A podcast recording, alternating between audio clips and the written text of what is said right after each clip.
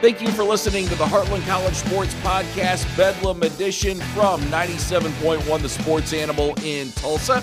I'm Erik Gee, the co host of The Pat Jones Show, and coming up on this week's episode, we'll talk about some of the biggest storylines going into fall camp for both the Cowboys and the Sooners. I'll tell you why the backup quarterback position may already be decided in Stillwater, but not so much down in Norman, and there's an interesting trend happening between both schools when it comes to rookie head coaches. And I'll go so far as to tell you who I think the best rookie head coach in Oklahoma State history was. So hang on tight. We're going fast, and we'll start with that backup quarterback discussion. Where, for the first time in years, like I can't remember the last time, both OU and OSU fans were nervous about who might have to go in if, God forbid, Spencer Sanders or Dillon Gabriel gets hurt. Last year, if something happened to Spencer Sanders, you were thinking to yourself as an Oklahoma State fan, all right, Shane Illingworth was this highly recruited kid. Give him an opportunity. Even though he's not near as mobile as Spencer Sanders, he still ought to be able to throw the ball. And Oklahoma State's got some great playmakers, so it'll, it'll work out. You know, it could be worse, but it'll work out. For Oklahoma, if you saw Caleb Williams in the spring game, you were thinking to yourself after the spring game, man, I don't know about Spencer Sanders. I mean, if Spencer Sanders may be good, but let's get him out of there after this year and get this kid in because he might be better. And then, well, you know, the rest was was history. You saw how that all played out. Well, this year for both OU and OSU, there's a there is a lot of inexperience at backup quarterback. For Oklahoma State, you're looking at Gunnar Gundy and you're looking at Garrett Rangel, who comes in while being relatively highly recruited. He's still a freshman. And neither one of them have much game much game experience or any game experience to speak of. So it is extremely important for Spencer Sanders to stay healthy. However, I don't see this as being much of a battle because I think Garrett Rangel is going to have to come in and light the world on fire in order to unseat Gunnar Gundy in that position. One, you've got the advantage of being the coach's son, and I'm not talking about nepotism. What I'm talking about is growing up around the Oklahoma State program, growing up around Mike Gundy, understanding more clearly than probably anybody else on that team what is to be expected. Plus, the kid is a phenomenal athlete. And from everything that I hear around Stillwater, Gunnar Gundy looks pretty good, and it is all set up for him to be the quarterback of the future once Spencer Sanders leaves Stillwater. And that's the way things are going to turn out, which begs this question. And we got to go off on this sidebar here just for a second. Shane Illingworth left and went out to Nevada.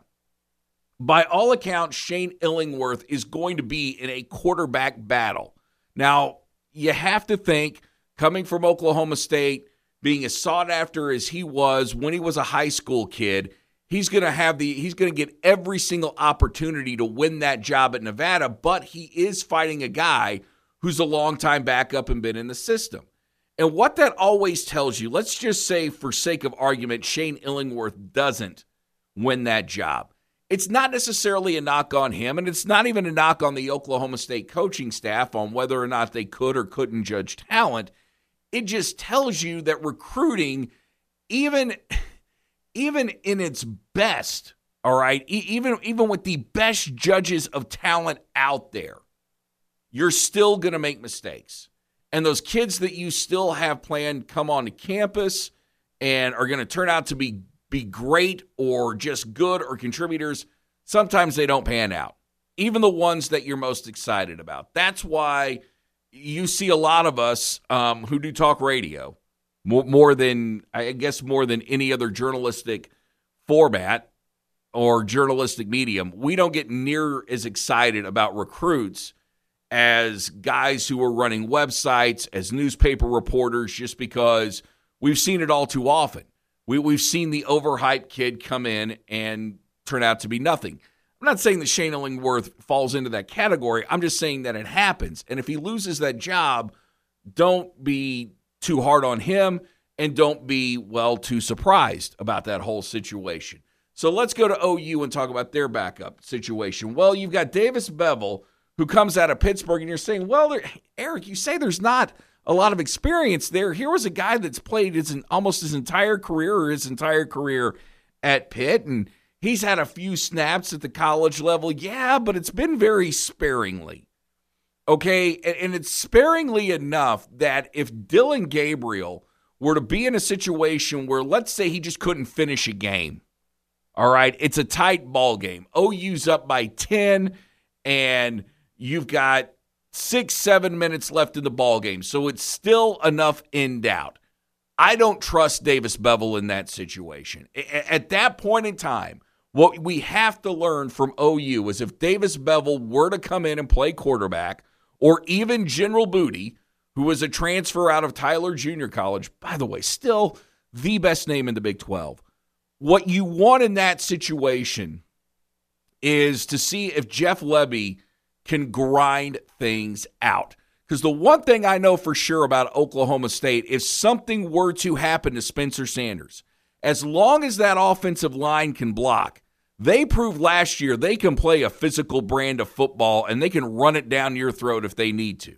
Now, Oklahoma State nor Oklahoma have a big time running back or a guy that just really makes you shake in your shoes if you're a defense, but you don't need that a lot of times. Sometimes you just need a guy that can get you five. Sometimes you need a, a guy that can just keep the chains moving. And with Oklahoma State, from things that we hear, they may have that in freshman Ollie Gordon. Dom Richards is a guy that is more than serviceable and, and, could win you a ball game if he if he needed to in that kind of situation. Spencer Sanders gets hurt late. Gunnar Gundy has to come in. Garrett Rangel has to come in, and you just want to finish it off. I have faith in Oklahoma State. OU, I don't know. And we hear about this physical running game that Jeff Lebby wants to play. If you go and you watch Ole Miss, it looks an awful lot like what Lincoln Riley ran. Okay, so that's what you ought to expect. The main difference between Jeff Lebby and Lincoln Riley is that Jeff Lebby wants to go faster. So, yeah, he's still going to want to throw the ball. And we know that he wants running backs to be physical and get up in guys' face.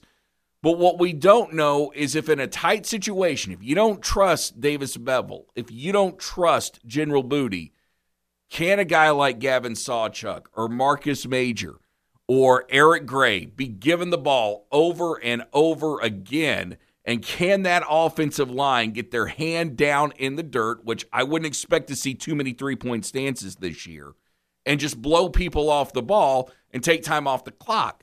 Hopefully, we don't have to find out about that situation for OU. Hopefully, we're not in that situation for Oklahoma State. But it's just something to keep in mind as the season goes forward. Um, other storylines with Oklahoma State, I, I think we'll all be watching this year is how things pan out at linebacker, how things pan out at quarterback. All that being said, and Oklahoma State's offensive line is going to be so nasty this year. They are going to be so freaking good. And at defensive end, I I defy you in the Big 12. Now, you start saying maybe the country, they that's probably a little bit a little bit of hyperbole. All right. And if you've listened to this podcast for, for any amount of time, you know I absolutely love Collin Oliver, and you know I'm a big fan of Trace Ford. If I'm a homer for anybody, it's going to be Edmond Santa Fe, where my you know my my oldest son went to school, and my youngest son is is about to go to school and play football, and they do an excellent job of developing football players. So what I am watching more than that, you know, the quarterbacks, the linebackers, even the safeties. I am watching how those defensive ends develop because Oklahoma State has a chance. I, I'm, this part isn't hyperbole. Think you've got a chance to break all sorts of records for sacks this year. And it's going to be very difficult for offensive lines to keep these guys under control. So, is Trace Ford healthy? Can he move like we did when we saw him as a, as a freshman and saw what kind of potential this guy had coming off the line? But but you look at Oklahoma State's depth chart, especially um, at defensive end, and it's freaking it, it's a nightmare. It's a nightmare for any offensive coordinator. It's a nightmare for any offensive line coach to have to deal with with Brock Martin, Oliver, Lacy, Ford. It's it's sick.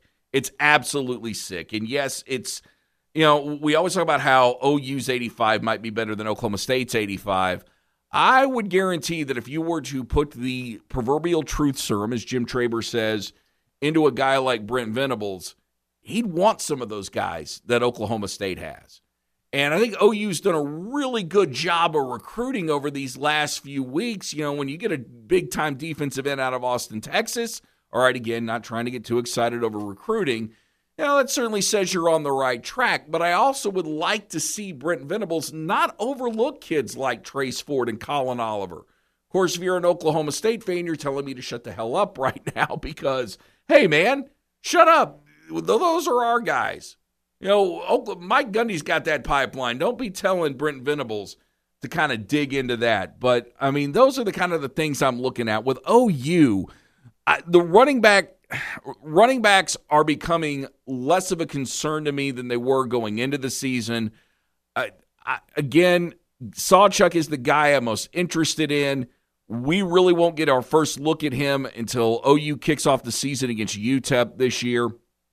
But Gray, Major, I don't think either one of them are going to to set the world on fire. In fact, I don't see either one of them being all conference this year. But again, I'm not looking for that. I'm just looking for guys that can tote the rock because with as stacked as OU is at receiver, and Oklahoma State for that matter, Dillon Gabriel's got guys he can throw to. And if he's got chemistry and he can play as well as I think he can on the run, OU's going to be fine. Offensively, even with all the changes, the new terminology, I think OU's going to be fine offensively. You you may have downgraded, you know, in fact, you did downgrade at quarterback. Running back is something that I think by committee you'll be fine at. Receiver you'll be fine at. Offensive line is supposed to be better this year. For the defense, it's really just a strictly a matter of playing. And Jalen Redmond uh, supposedly has put on 30 pounds. 30 pounds, which I'm uh, how he's going to move in, in that 30 pounds, okay, good question. That certainly should affect it.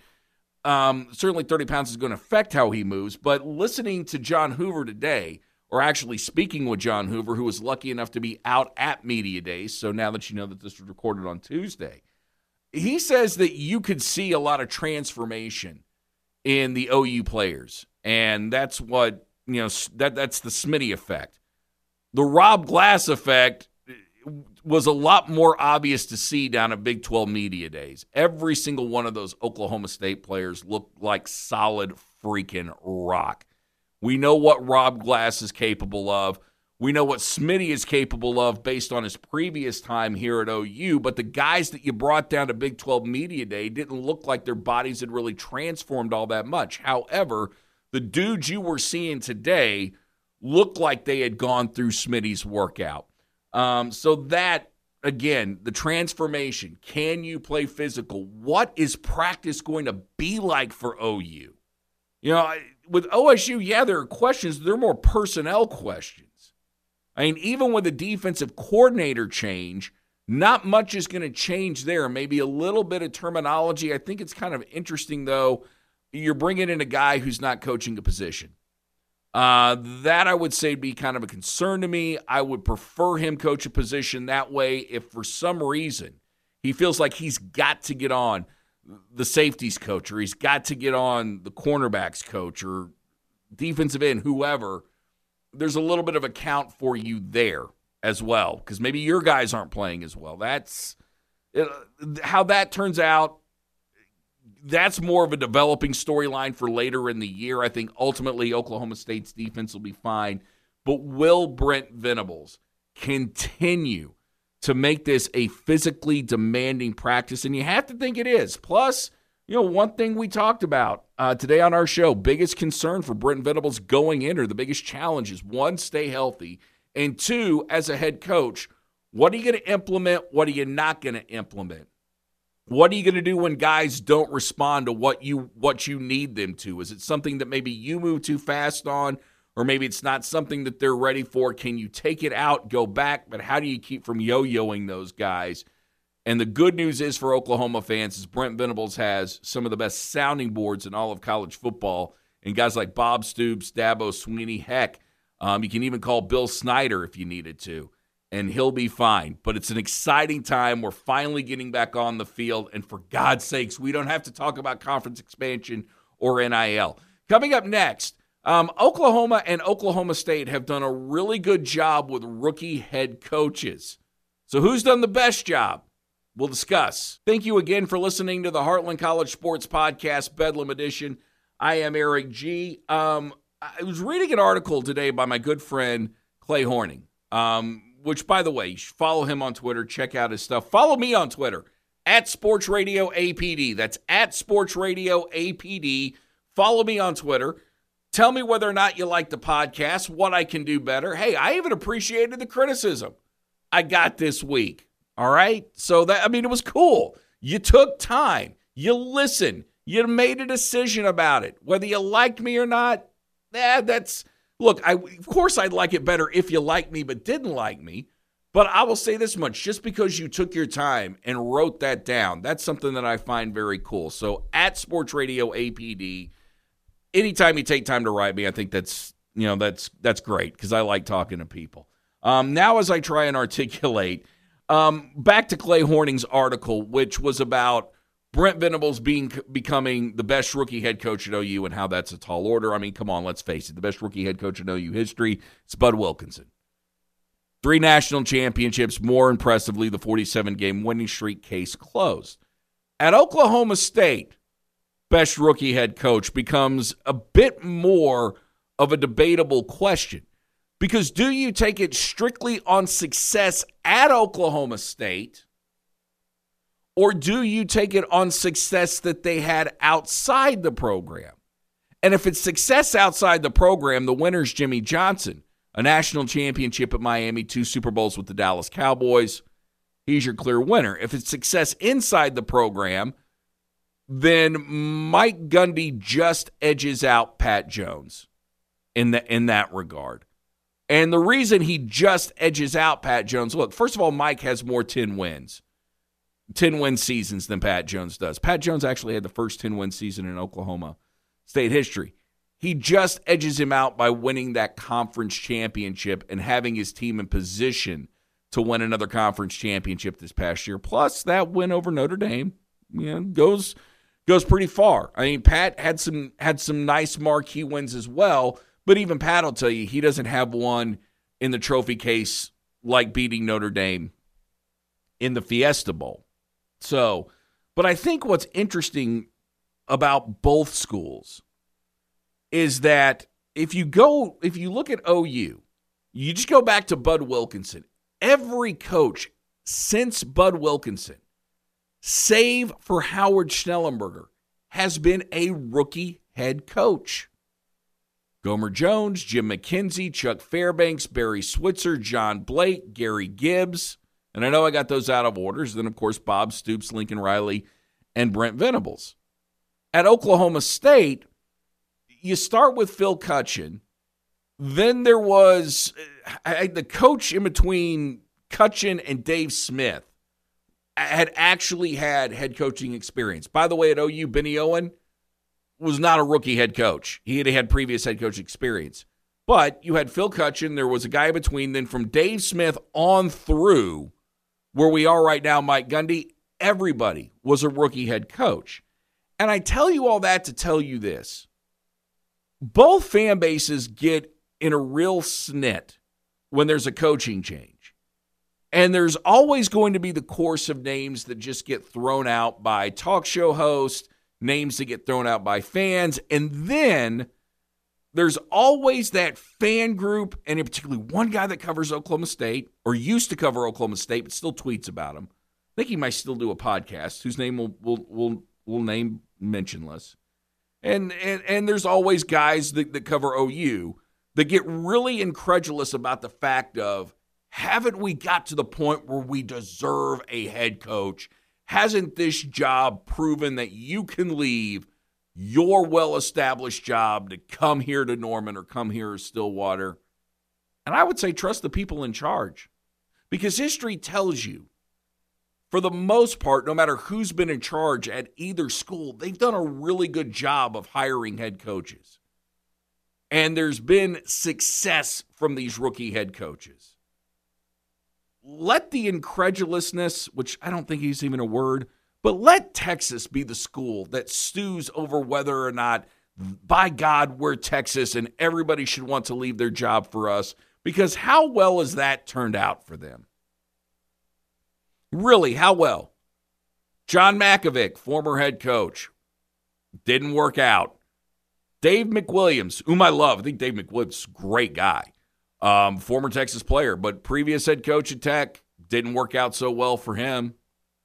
Worked out really well for Mack Brown, did not work out for Charlie Strong or Tom Herman, and isn't working out for Steve Sarkisian.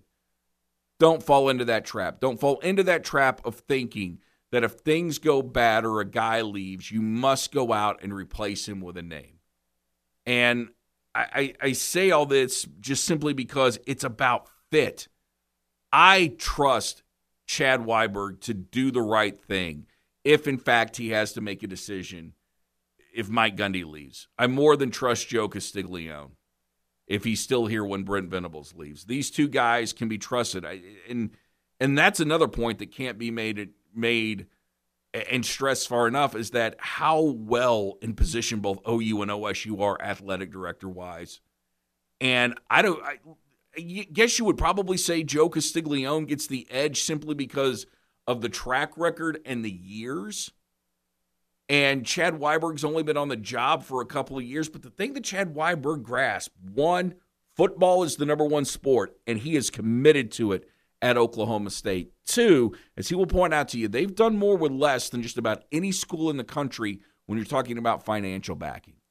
So, yeah, I trust these guys. You know what? I'm down with rookie head coaches. I like to see dudes get a chance, and both OU and Oklahoma State have proven they're not just great launching pads, but they're great first jobs where if guys are successful, more often than not, you know, they'll stick around for a while. Pat stuck around in Oklahoma State. Now, granted, it didn't end well, but he had a chance to go to Pitt, didn't do it. Of course, Jimmy left for Miami. Les Miles left for LSU, and their success there, we've already recapped Jimmy's, and you know what happened with Les.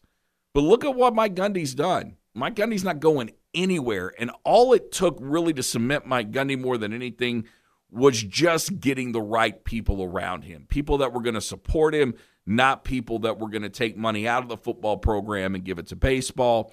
And for Oklahoma, look, Lincoln Riley left, but I don't see where that's going to become a trend. I, if Brent Venables is successful here, he'll be here for a long time.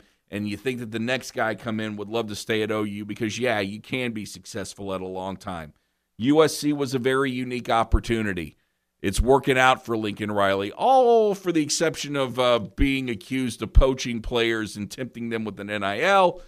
But we'll, you know, for this for this moment in time, it's working out for him. Will he win a national championship at USC? Mark it down on this day, August the second, twenty twenty two. No, Lincoln Riley will never win a national championship, no matter where he is, because the guy didn't care enough about defense. All right, we've bagged on him enough. We are out of here. May God bless you and your family. Everybody love everybody. As the great David Lee Roth says, stay frosty. More importantly, rate us five stars. Write that review. Tell us what you like, what you don't like about the show, because we love that. And more importantly, we love you. Have a great night.